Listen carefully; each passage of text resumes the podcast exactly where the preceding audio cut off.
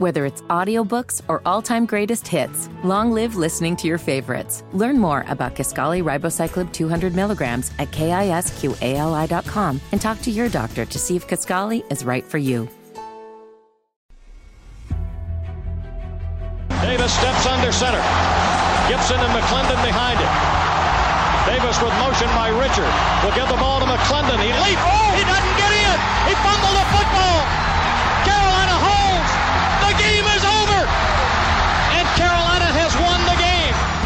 Throw.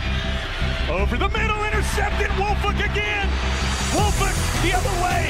At the 30, the 40. Wolford to midfield. Miles Wolford with the pick. The heels on the doorstep of an enormous victory. Left side of the line. Hood standing to Williams' right. Williams gonna throw. One on one. Davis has it. Touchdown. Carolina wins. Carolina is the Coastal Division champion. Bernard fields it at the 26. Heading to the far side. Gio at the 35. Gio, he's at the 50. No, he's not. Yes, he is. Gio is gonna take it for a touchdown. Are you kidding me? Connor Barth for the possible win. Snap, spot, kick away, high enough, long enough. It's good! It's good! Carolina has won the game on a 42-yard field goal by freshman Connor Barth. Good gosh, dirty! This is the Heel Tough Blog Podcast.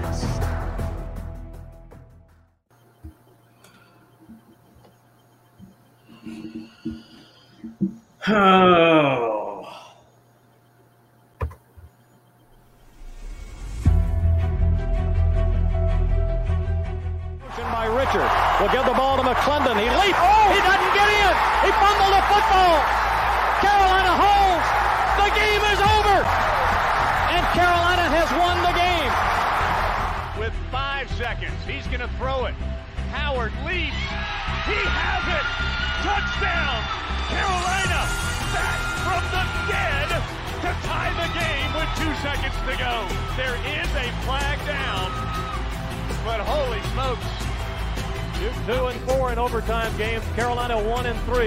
From under center. Give off to Greg Little. Little pulls away. Little is going to score. Carolina wins. Snap back, spot down. The kick is cleanly away. It is good. And Nick it's- Meyer with Yes, a 54-yard field goal. And how about them Tar Heels? They do it. Possible win. Snap, spot, kick away, high enough, long enough. It's good! It's good! Carolina has won the game on a 42-yard field goal by freshman Connor in his end zone. The punt, very high. Switzer will have room to return it. He fields it at the 40. Coming near side, Switzer at the 50. Switzer, 45, cuts back at the 40. 35, breaks a tackle at the 30. Still on his feet. No, he's not. Yes, he is. Ryan Switzer for six.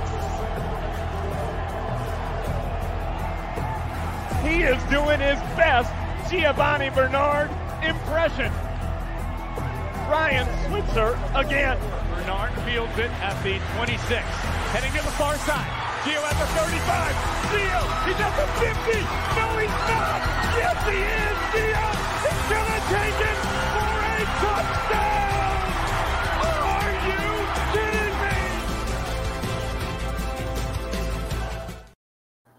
What's going on, guys? It's the Heel Tough Blog Podcast. Anthony Pagnotta, Josh Marlowe here with you on a Monday evening. Uh, we sit here after Carolina gets to 6 and 0 in the 2023 season, a spot that I don't think many of us thought they would be uh, at this juncture of the year. They've officially hit the halfway point of the regular season, which is hard to believe. Uh, and they do so undefeated for just the sixth time in program history. Of course, you know the last time we've been talking about that year so much this year, but this team is steaming towards possibly being able to achieve something that even that year's team wasn't able to do. Uh, but we have to talk about the Tar Heels' huge win over Miami in Kenan Stadium. We have to talk about uh, the injuries that were reported beforehand, another injury that happened uh, in the pregame that uh, could extend uh, over the next couple of weeks. We got all that coming up here on this edition of the Heel Tough Blog podcast. Uh, but and and you know Josh Marlowe here with me as always, buddy. Uh, this this is one of those wins where if you look at it on the surface, some people, you know, there's a lot of things that you can nitpick, and we're gonna get we're, we're gonna get into it and break it. But the fact that Carolina picks up this victory over Miami. It's their second win all time in uh, against uh, uh in the scenario where they are three and zero oh and playing a ranked opponent. Um, the only other time that they did that was 1939 against Penn. They brought that up uh, on game day on Saturday. Um, and it really is one of those stats that's truly hard to believe. You knew that Carolina had struggled in these types of games before, but they, you know, that that was another thing that you know, program history wise, went against this team going into their game the other night against Miami. They weren't great uh, against top 25 opponents under Mack Brown going in. And yet, all of that stuff, once again, Carolina standing up to all of that as they've done so many times this year and finding a way to get a huge victory over the Hurricanes in Chapel Hill. Yeah, look, I, am the nitpicker of the two. I'm the one that will, will will will look at every little thing because that's what you know. Sometimes someone has to do that role, and, and I wear it with the badge of honor, um, and I'm proud to be the bad guy. Nitpick Marlowe. I'm not going to nitpick anything from there. You want to know why? I've never seen a six and zero Tar Heel football team. Never. Uh, I was one the last time they were one and zero. Oh. So I could uh, I could assure you I wasn't sitting there. I mean, you could it, but you you didn't know what was happening. Yeah. So you yeah. know this is all this is all very foreign. This is all very new. This is all very exciting. This is also very possible. And I, I think what this season and what last night really uh, emasculated to me was this is why you went and got Mack Brown this is why when they hired him, you and I argued because I said he's the one guy that can do it. And you know, we we got ahead of schedule. We had to fall flat on our faces twice. We had to, you know, embarrass ourselves in 2021 and we had to lose four straight to end last year. But all that's built to this moment where Carolina is 6 and 0 for the first time in 26 years. They've got the inside track to get back to the ACC title game. Um, and whether it's it's fair or not, I don't know if I think they're a college football playoff team or not. But when you talk about the contenders, they're one of the only what eight teams I think remaining unbeaten in college football. Yes. when you're this deep into the year, you know if you're unbeaten, you're a contender. And so, you know, we really stressed, or I really stressed all off season. You can't waste this quarterback. He's generational. Like Sam Howell was a program changing quarterback. Drake Maye is a generational type of quarterback. You saw that on display the other night. And uh, if you're a Tar Heel football fan, I don't know how you're giddy about where this team is right now. How you're not, you're saying. Yes, that's, that's yeah. exactly what I said. You, no, you said how you are, how you're giddy. Okay. But um, no, I agree with you 100%. I mean, look, man, I, it, it, it's always possible that this team could fall apart. That that is, I mean, it's always going to be on the table, and there are going to be people that are going to worry about, but yeah, worry about it. But I mean, at this point, just soak this in, because this team, this team is different. You could say whatever you want. They were having that conversation, you know, on game day, and we've had that conversation here already a few times this year. And I've been asked it by so many people: Is this year's team different? And you know, I, I, really think if you didn't believe it before the other night, you should believe it. Well, I mean, I, I think it's uh, to me, it's not even a question though. Like when you go back to last year, and you and I got into a passionate argument where I think multiple f bombs were dropped because you thought they were among the nation's elite. I said no because they weren't beating bad football teams in a manner that good football teams, elite football teams do. Carolina 6 and 0. Five of their six wins are by double digits. And their one non-double digit win is by a team that their their Super Bowl is playing you. And I mean you, you can have God. Five teams. And Yeah, Power I mean- Five. I mean, Dude, like you could have God on your team and beating App State handily would be a hard task to do. And, and that's what this team is doing. And look, I know South Carolina isn't great. Uh, Lord knows Minnesota isn't great. mhm. Miami isn't great. But guess what? Carolina played a lot of not so great teams a year ago, and they played down to their competition. That third quarter the other night, where they outscored Miami 21 to nothing, you could argue that's the best 15 minutes of football this this team's played under Mack Brown since he came back. Because they smelled blood in the water. They knew the mm-hmm. first half was close because of, you know, the, the fact they could not co- they could not stop from committing penalties. Once they cleaned that up, once they cleaned the protection of Drake Maye, it wasn't even close. Miami didn't belong on the field with them. And mm-hmm. that's the difference. That's why no matter if this team wins a, a conference championship or not, no matter if this team makes the playoff or not, this team is different because they're doing what they're capable of doing, which is beating the crap out of bad football teams. Well, and I think the thing that you gotta love is that Carolina is is they're doing all of this. And how many games do you look that they played so far and said, "Man, they played they played a complete game"? One, the Syracuse, because I don't think the other night was a complete game. I thought there were moments where Carolina really struggled. There were things that I think they could have done better in that first half that would have allowed them to probably win more comfortably.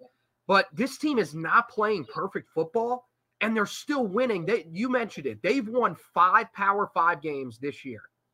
They have won all of those by double digits. Yep. So I mean, it's just it's a completely different mindset. And yeah, they they- handed down an ass kicking to Syracuse, who you could say at this point doesn't look like a great football team.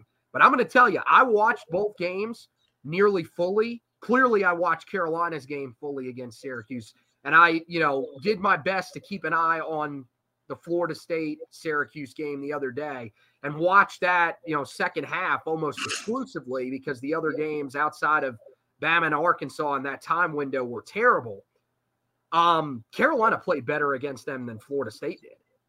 I, I mean, I know they only allowed three points to them, but I really felt when I watched the game, Carolina played better defensively against them and probably played better offensively against them as well.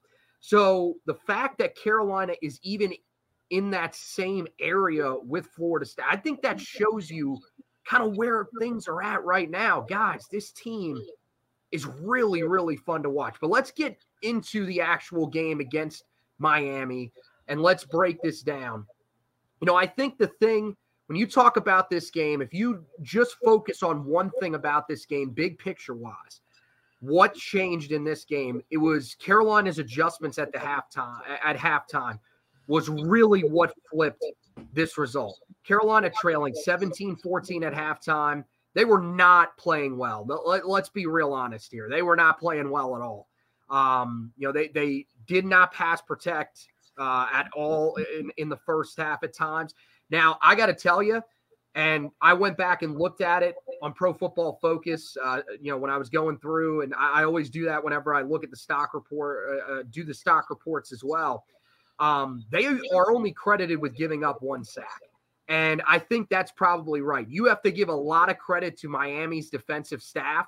Um, they did an outstanding job of scheming against Carolina because there were times where the blitzes that they were throwing, there was simply nothing Carolina could do. All six of the guys that were back there to pass protect, five if they sent the running back out, they were all taken with a player, and it's simply just it, it, there. Another guy came, and there was nobody there to block him. Um, so they did a, you know, Miami did a great job of scheming in the first half.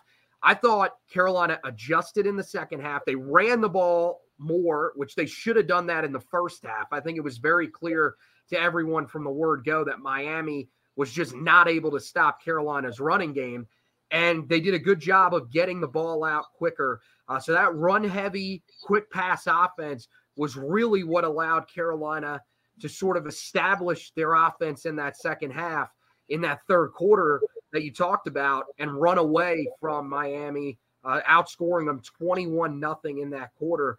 That's the thing that I think, if anything, you should take away from this game. It's a staff that's learned from its past failures where they didn't make the right adjustments. And, you know, I think this year there's just been a quiet confidence that when this team goes to the locker room, uh, they're going to make the adjustments they got to make on both sides of the ball to put themselves in a position. And that didn't happen uh, last year uh, down the stretch. And it really was something that plagued Mack Brown and some of the bigger games. Remember, Carolina could play tough with, you know, the Notre Dames of the world, but in the second half, they would just get worn down. That was all on the table the other night. It was on the table for Miami to to wear them down on both sides of the ball and make life hell for Drake Maye and it didn't happen. And once Carolina cleaned up the pass protection uh, and they gave the ball to Hampton, you, you really saw that Miami just had no answer for them defensively. On the flip side, Carolina's defense, you, you know, we knew going in, Van Dyke's a guy that when he's hot, he's hot. He can when he's when he's right, he's as good as any quarterback there is in the country. But this is a guy that's you know he he rides the, the you know the, the roller coaster of momentum. And once things started to go sideways, you know, he goes sideways with it. And I thought Carolina getting pressure on him in the second half, uh, able to force some turnovers, what, what was also a big key. And I think that's why you got to be excited was because that game was in doubt going into halftime. Mm-hmm. Uh, you make a couple of minor adjustments in the 20 minutes you're given, and the game was over by the end of the third quarter. So uh, that's that's the telling of a good football team because that's what that's what teams that compete for conference championships that's what they do you know they they make the the, the right adjustments when when they have to be made and uh, they're, they're able to separate themselves and that's what carolina did in a big in a big way on saturday night in kenan stadium yeah, I would like to uh, make it known that there is actually one hero in this game that most people don't know about. So, for the last few days. The reason we were not in Kenan on Saturday night was because I was I, I diagnosed with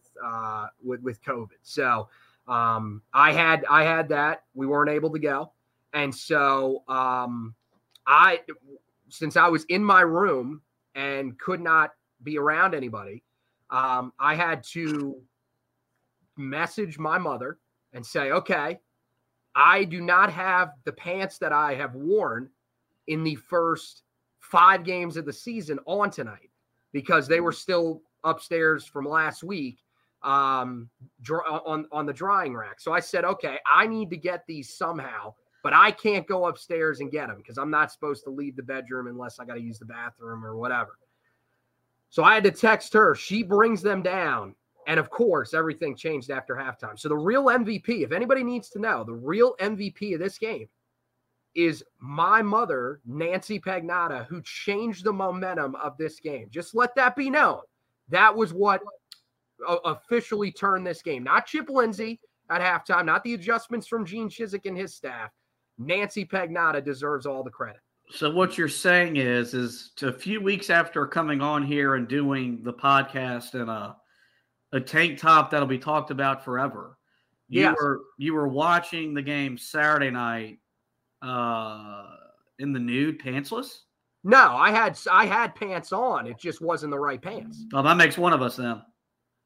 Okay. Well, there we go. There's a shocking revelation for you guys. Uh apparently I need to have pants on and you don't. Although I would say um we are so we sit in a section we've sat in this section for years. I mean i what it's got to be like five or six years now. Whenever yeah. we've gone to games you sit in this section. And we have one of the nicest women that uh, that is the security person that i guess event staff i don't know. We've never i would really hope this this woman has got to be in her 60s or 70s um, there is no way I want to see this woman trying to break up a fight for her own good. Um, but uh, she is very nice. She knows us at this point because we've been coming there for so many years. I think she may have to physically remove you from the building if that happens. Well, so I, I, I would not suggest that I wear the pants that I've been wearing next week when we go. and you decide to go pantsless when we go. Let's not try that, okay? But uh not making any promises. Okay. All right. Well, the other thing that we have to talk about from the first half, um, and what changed a little bit in the second half, but still was an overarching issue of the entire game, were the penalties. Carolina 14 penalties, 147 yards uh, for the game. That is the most in the last 25 years. And uh, that's, I mean, just insanity. Uh, Carolina has had some games in recent years where they have just been terrible when it's come to discipline. But this game uh, rivals some of the worst in program history. Um, Carolina simply could not uh, stop taking penalties. Now, part of it, look, I don't think the officiating was great the other night. I thought there was stuff that went uncalled, especially Kaimon Rucker got held a lot, and I thought it went uncalled at times. Um, but I, I, do think a lot of it was warranted, and I thought it was one of the few issues that you take away from this game and, and you say, okay, we have to correct this immediately and make sure this does not happen moving forward. I'm not super concerned because Carolina has been very disciplined throughout the entire year. Uh, they were, you know, one of, I think, above average in both categories, if I remember correctly, coming in. Um, but I, I, still think this that's probably the thing that if you're trying to take something away and be concerned about, it would be that. Yeah, I mean, look, 14 is a high number. 147 penalty yards usually will, will lose you a game. I thought the other night it was it was an issue of a Carolina team that um, was in a game that was on one end called very tightly, and there was just a lot of energy and emotion that Carolina just really couldn't, you know, overcome from from a physicality standpoint. And you see it like a lot of times in basketball where you go into an environment, the officials call the game tight uh, because there's so much energy, emotion. It's a big game. They, they want to make sure everything stays within the lines. The thing that was the difference with Carolina's penalties was outside of, I think it was their first touchdown drive they gave up or the second one, they weren't overly detrimental. Whereas like Miami's penalties, even though they weren't as as big or they weren't as many, they felt really, really more important.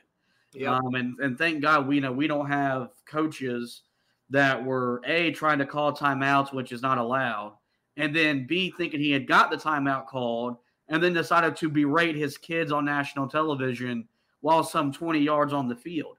Um, I really love the class that Mario Cristobal is, is, putting up and down that coaching staff. And so, uh, look, it's not something that you want to be happy about, but you know, I think it was a team that was just in the moment and could really not get itself out of the moment from just an emotional and a physicality standpoint.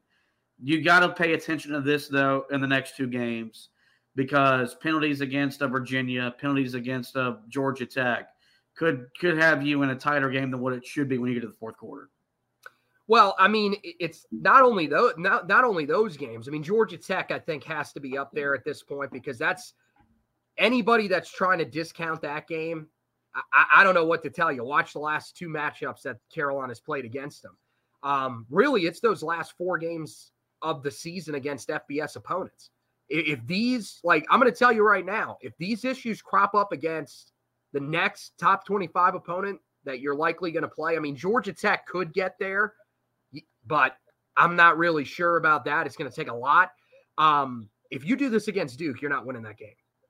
There's no way. You take 14 penalties against that team, you're not you're not winning that game. Um, but I, I I'm not concerned about this because as I mentioned, and I looked it up here, uh, the Tar Heels coming into that game tied for 33rd in the country in penalties per game with five coming in, and penalty yards per game, they were at just 48, which was 54th in the country. So kind of middle of the pack uh, in terms of penalties actually taken up, you know, above average. Uh, really one of the better teams in the entire country. So I think they've been disciplined, more disciplined than in years past. But you just hope this isn't one of those games where things start to sort of fall off the rails. And um, you know, I, I I think the coaching staff knows that. Um, Mack Brown said in his press conference today they are not happy with what they saw the other night. Um, and there is a lot to learn from. So I, I, think that's probably one of the main things that they're going to be harping on. Well, we talked about, you know, some of the negative stuff. Let's talk about the stuff uh, that was positive and, and, and the stuff that I think just has us feeling great about this team. And the first thing was Tez Walker, man. This dude in his first career start, I mean, just went off. Six catches, 132 yards, three touchdowns on nine targets. Um, he is just the second receiver in program history with three receiving touchdowns in a game against a top 25 opponent. Hakeem Nicks back in 2008 against Boston College is the only other player to do that. Um, and with three touchdowns in this game, keep in mind, did not have one in his first game last week against Syracuse. He is now tied for the team lead in touchdown receptions this year with all these great receivers that Carolina has in this wide receiving corps. I mean, this kid, we knew that when Carolina got him on the field, he was going to be special. Um, there's a reason why he was an all ACC preseason player.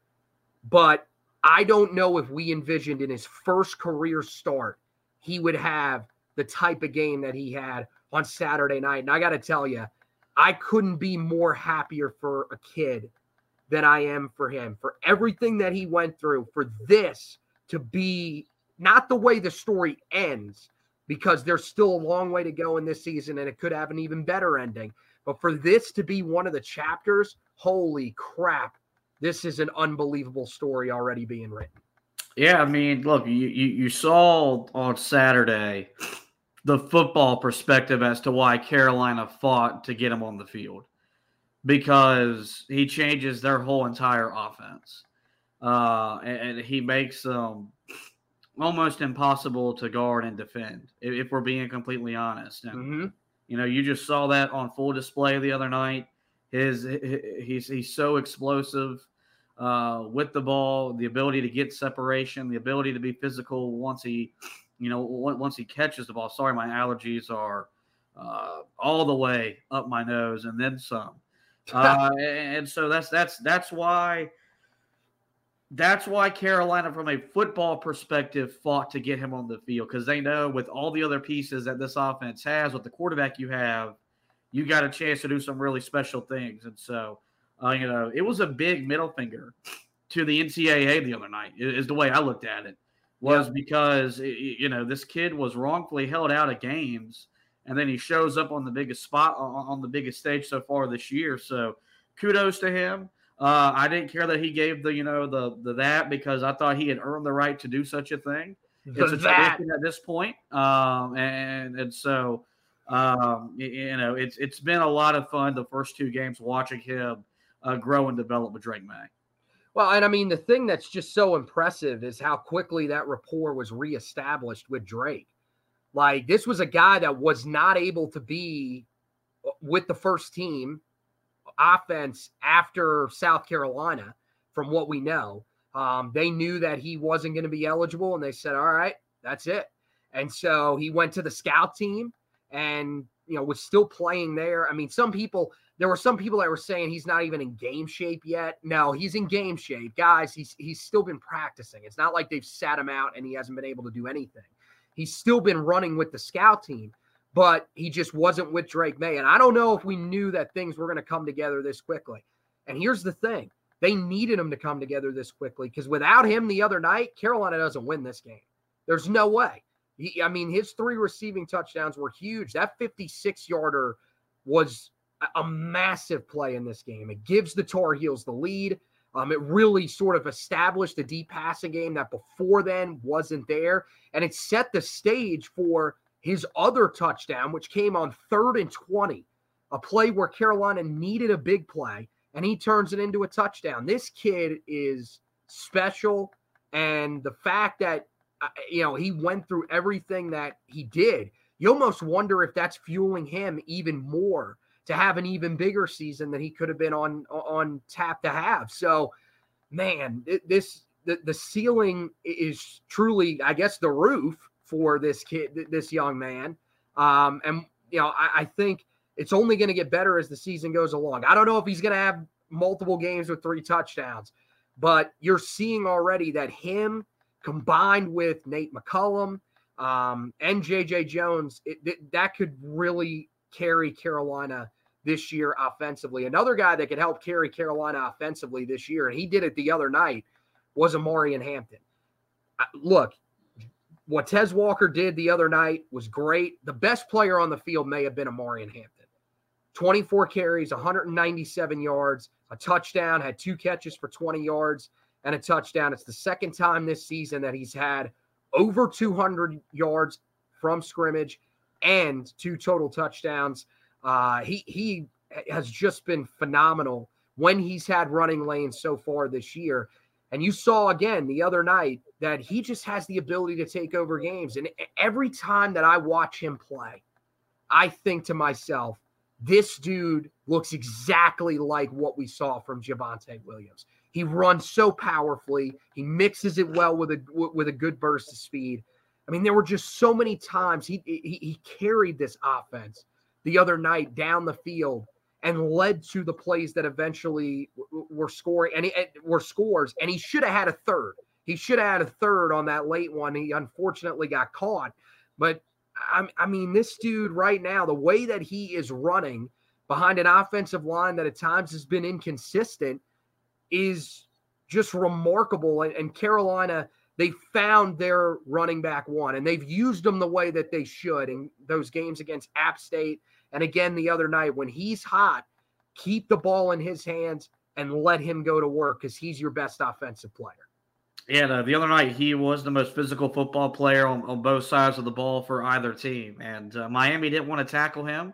Uh, he just found other dudes to go run over and bulldoze. So, you know, look, we we we know it's tempting to want to throw the ball, and Carolina came out wanting to throw it, but the offense is at its best when it's running the ball with Hampton, and you know, it, it felt like, and whenever they gave him the ball, something positive was going to happen, and so you know, we, we've compared him to Javonte Williams all along, and you just see why because he just runs through dudes left and right. Uh, he's such a physical runner. Um, he's a patient runner. You know, he, he, he waits for whatever hole it is he wants to attack to open up before he goes, and you know, it's it's it's a lot of fun watching him. And you got to credit this staff for realizing, look, you've got talented guys in that running back room, mm-hmm. but there's a clear number one guy and you need to give that guy the ball. And that's something that they haven't really they've really struggled to do at times in the past couple years. That's not the case this year. They know who running back number one is, and they're giving him the ball like he deserves to get the ball. Well, and with the with the offensive line healthy now, I, I just think the sky's the limit for this running game. When well, you you've seen the difference the last two weeks, and I, I think you know you, back to back weeks, you go over 200 yards rushing on the ground after two games where you couldn't even get to 100 yards rushing. Um, that's that's what you like to see from this offense. And uh, again, I thought the offensive line the other night was was pretty good in run blocking. Um, they had you know their moments early, but again, as I mentioned, a lot of it wasn't on them um, in, in terms of pass protection. But man, uh, yeah, I think with with Hampton right now, I mean, the, the he, here's the thing this dude is already right near the top of the league in rushing yards. Um, and it's really based off of two games. I mean, he was there, there were two games where he was not, I'm not, not going to say non existent, but he, he wasn't all conference caliber the way that he was in this one. Um, he, he was outstanding the other night. Carolina needs him to be moving forward. And I hope that, you know, the staff just continues to lean on him. Now, let's talk real quick about Drake Maye's performance the other night because it's kind of an interesting one. The first half, clearly not great. And they were talking a lot about it on the broadcast. Um, you know, he, he was just, what was it? I think nine for 20 at halftime for 105 yards, um, which isn't great. But look, when he, again, a lot of credit has to be given to Miami for what they were throwing at him. Um, and I thought that there was an adjustment in the second half. And look, he only completed eight passes in the second half. He was 17 for 33 in this game. But you started to see once again why he is a truly special quarterback. That throw that he made on the 56 yard touchdown to Tez Walker is one of the best deep throws you will ever see just, I mean, an absolute. When we talk, when they use the word dot, that is the definition of that word right there. You could not have placed that ball any better. Um, I thought, you know, even though his completion percentage wasn't great, he threw four touchdowns in this game. I I got to tell you, I still think this was a really good game that actually probably helps his Heisman campaign. You're muted. You're muted. There's no doubt when you look at the stature of the game, um, top 25 matchup, Saturday night football, and you look around, you look around the country.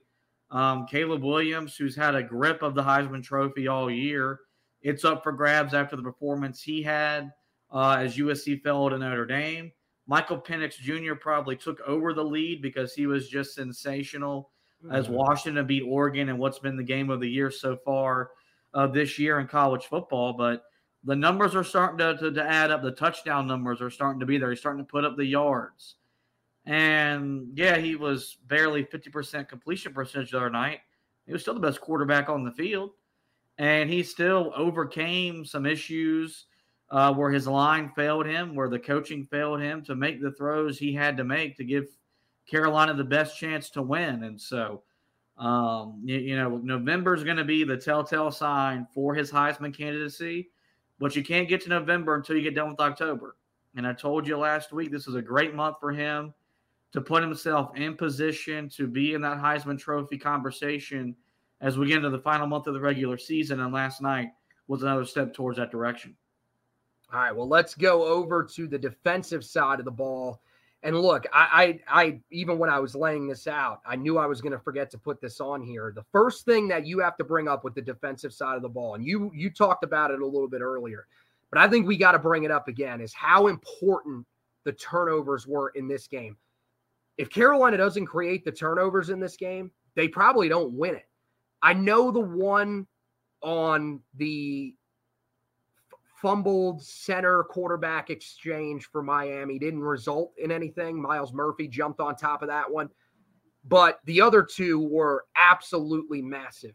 You have the Jahvaree Ritzie force fumble on the goal line that would have allowed Miami to tie the game in the first half earlier. If you just go off of what the first half, you know, looked like even after that, they could have been leading by two scores at the end of that, uh, or at the end of the half if they end up scoring there. Instead, that ball gets punched out. Cedric Gray ends up scooping it up, and Carolina creates a huge turnover. And then the other one was the interception by Cedric Gray that puts Carolina in immediate position to score uh, and take a two possession lead. They eventually do. That came after, you know, of course, Tez Walker has the 56 yarder. Then Carolina uh, gives the ball back uh, to Miami afterwards. They fumble it, but they didn't. That that was the fumble on the uh, quarterback center exchange that went wrong, and they didn't capitalize on that. So Miami had a chance to take the momentum right back from Carolina. And Cedric Gray on the first play of that drive comes up with that massive interception uh, to set Carolina up in great position. Uh, without those turnovers, it, it's like I said, I, I don't know what this game actually ends up looking like. So you have to credit all of those guys for making huge plays. And it's a second straight year. Remember last year's game against Miami, second straight year where turnovers are the difference for Carolina against the Hurricanes. It's the difference maker for Gene Chizik's defense being its best version or the version that loses Carolina's uh, Carolina games.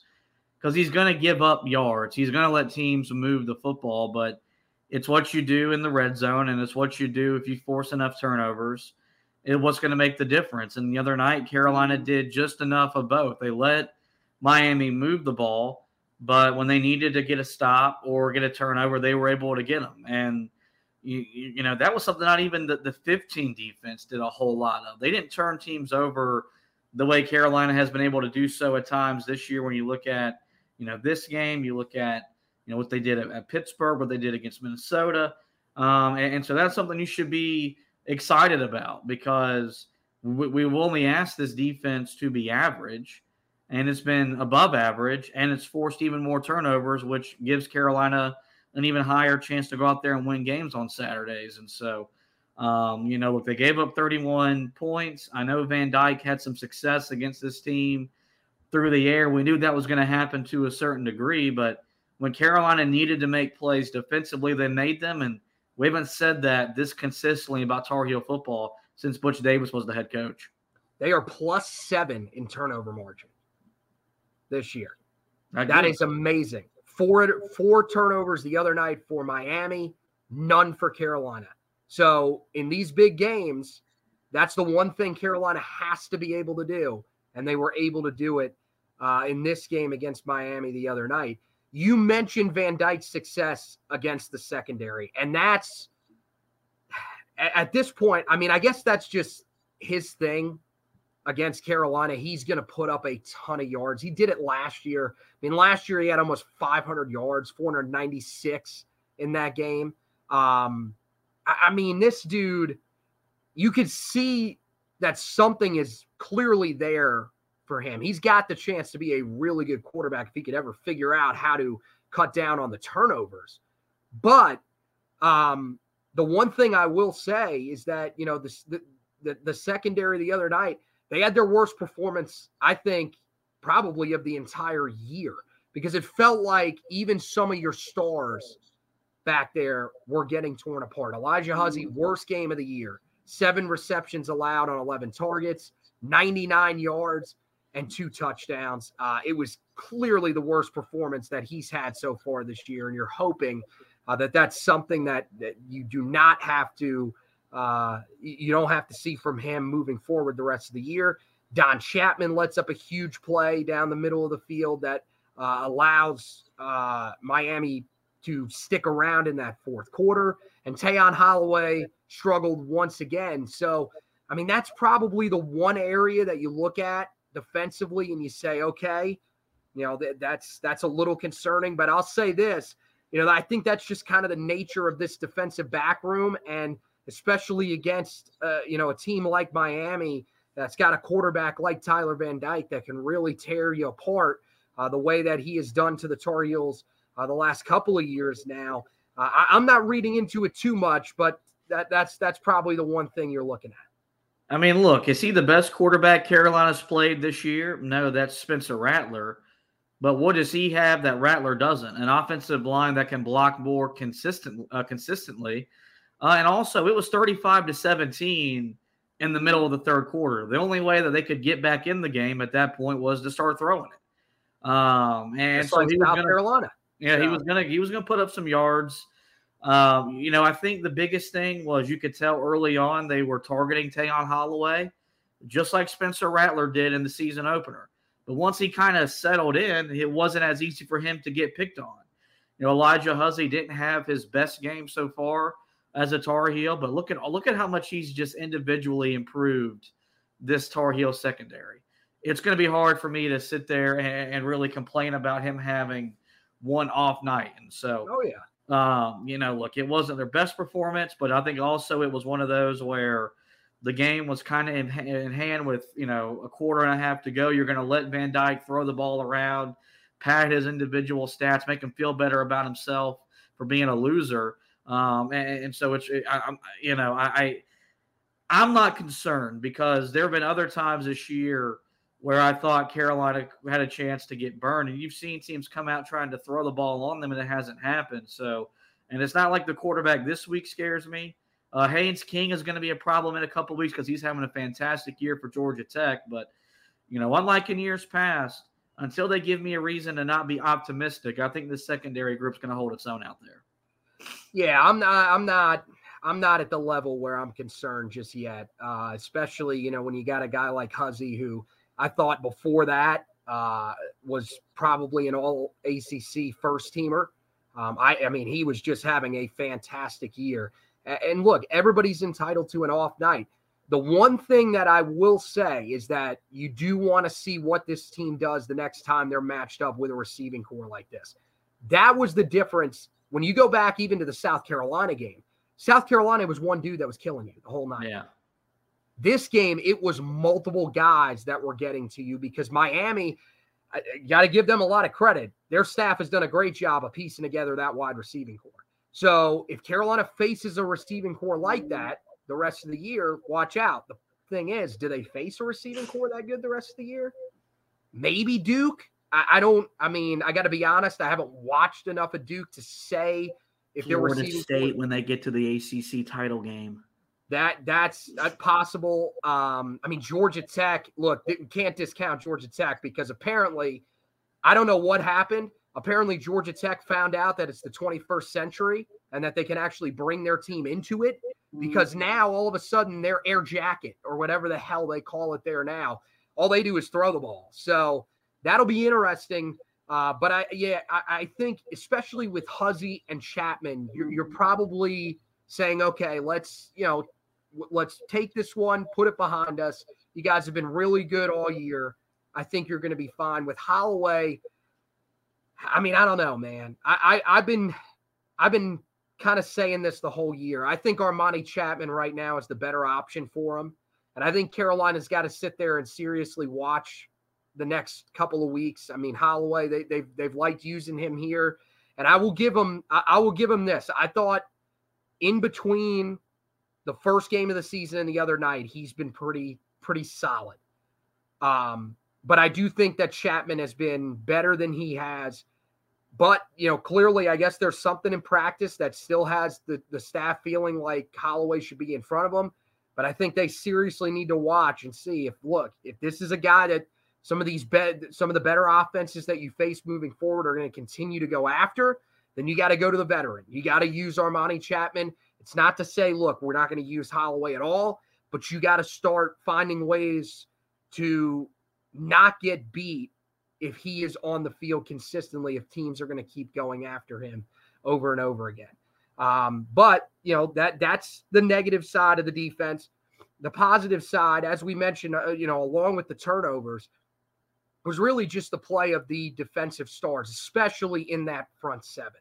I thought the front seven for Carolina the other night, especially in the second half, was really, really good. Kaimon Rucker uh, is just a monster. This dude has unlocked whatever it, this staff was sort of keeping on the sidelines at points last year and the year before.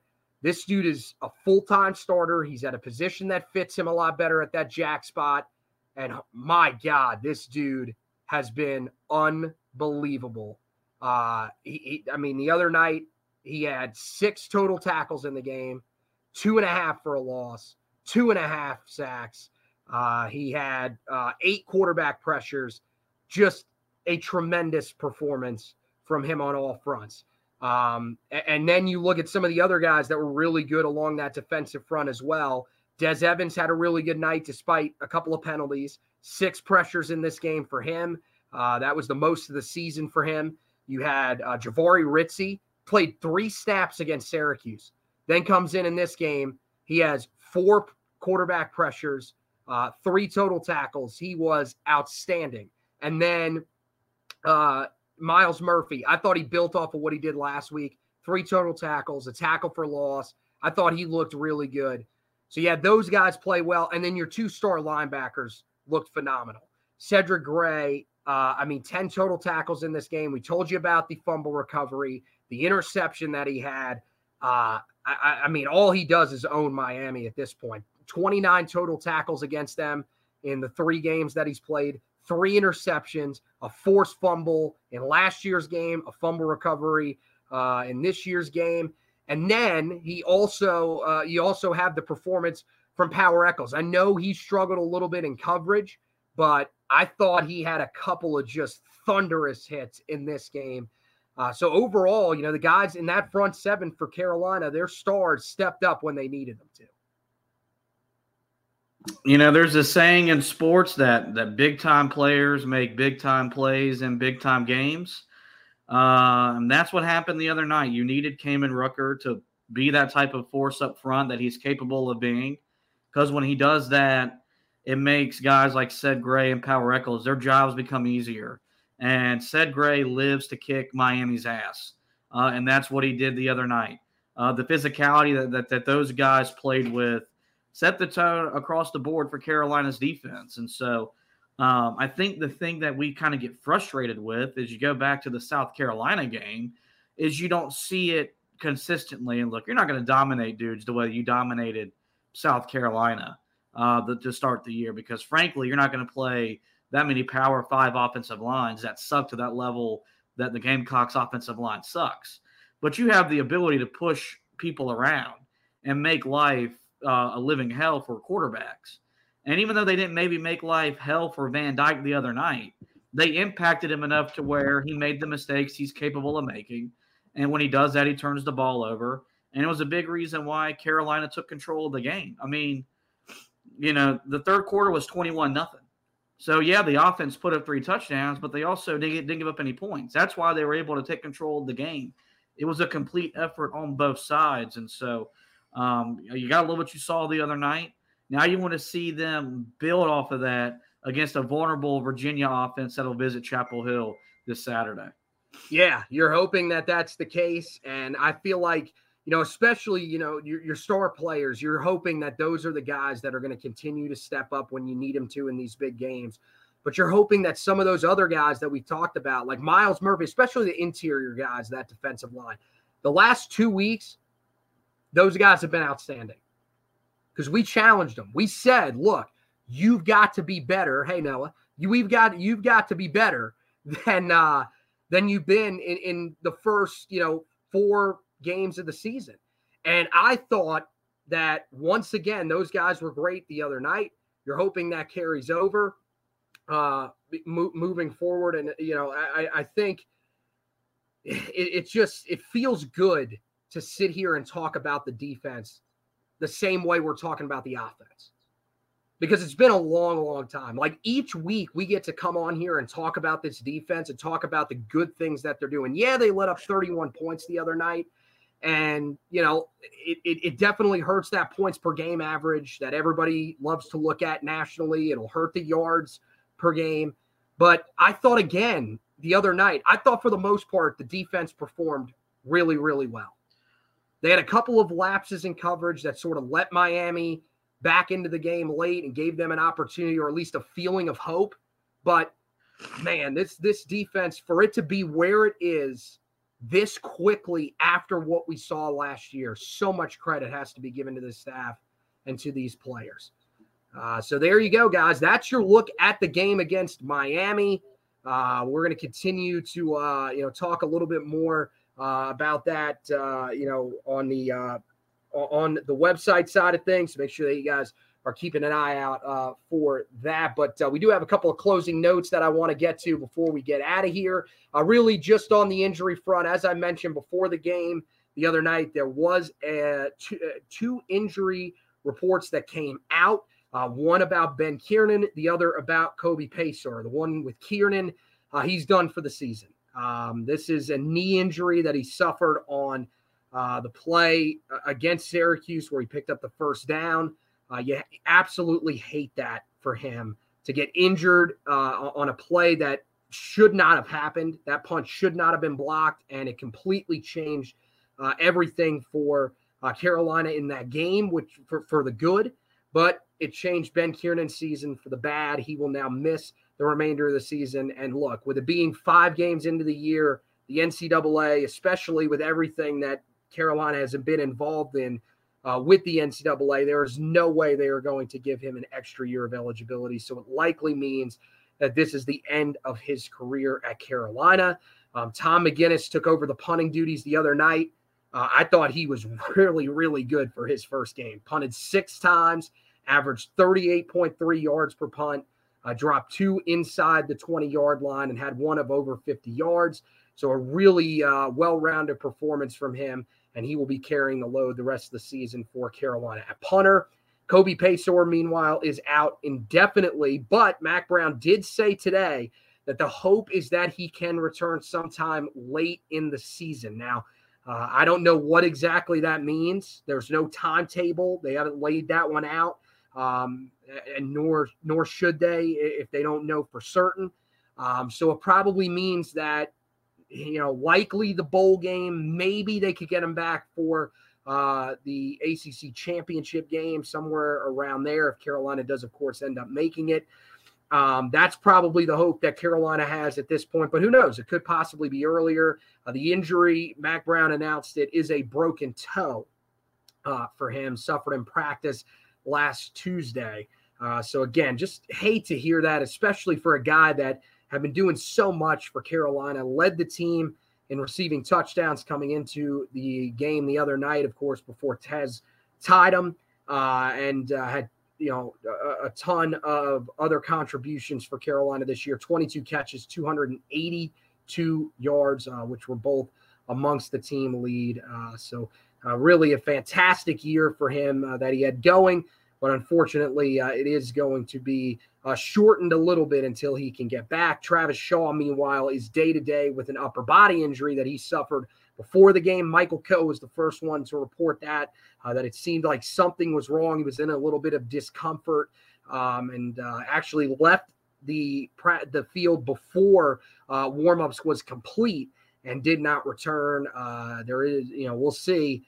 Day to day typically means that they're going to be looking at him as questionable for the game coming up this week uh, against Virginia, but uh, again, the way Carolina has been performing on the interior, the defensive line, and the amount of bodies that they have down there, the good news is they should be able uh, to cover him if he is not able to play against the Cavaliers. So that's going to wrap it up for this edition of the podcast. Hey, guys, make sure you have the website, heeltoughblog.com. We got uh, a bunch of stuff up there about the game against Miami, the recap. We've already got the stock report up there for you guys.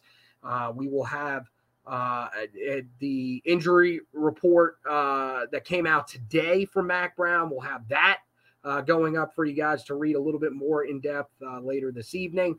And also a lot of stuff about recruiting. Some guys really enjoyed their visit. a guy that is committed to the Tar Heels, who I believe was there the other night for a visit, is now a composite four star player there will be articles going up about that. So make sure you guys are keeping an eye on the website for all of that stuff. And uh, we are going to have midseason grades, guys. It's already that time of the year. It is the officially the midway point of the regular season. That's when we put out the midseason grades. So those will be coming out this week, and uh, you will not want to miss those for the first time in what feels like forever. Uh, those midseason grades are going to be pretty stellar across the board. It's going to be one that if you were a child, you'd want to bring it home to your parents. So make sure that you guys uh, keep an eye on the website for all of that. Uh, that also means that we will have a midweek podcast uh, where we will uh, give you guys uh, our mid-season awards. So make sure you guys are watching for that. And then, of course, we will have to turn around and preview the game against Virginia coming up as well. So all of that great stuff, ton of content this week uh, on the football side of things. And then the basketball side of things, guys, live action was on Friday night, uh, and it was a uh, spirited scrimmage between both sides. I thought really the best one that we've seen in a long, long time. Uh, and I wrote an article about that. Uh, I was covering that one. Uh, for us. so make sure you guys go back and check that out over on the website. Uh, and then, of course, we'll have you covered as Carolina gets closer and closer to the start of the season. And it's one that you should be excited about, folks. Josh will have you covered on that front with all sorts of preview stuff that will be coming up here in the coming days. So for now, that's going to wrap it up for this edition of the podcast. Want to thank Josh for hosting with me. Want to thank you guys for watching and listening. And as always, go Tar Heels.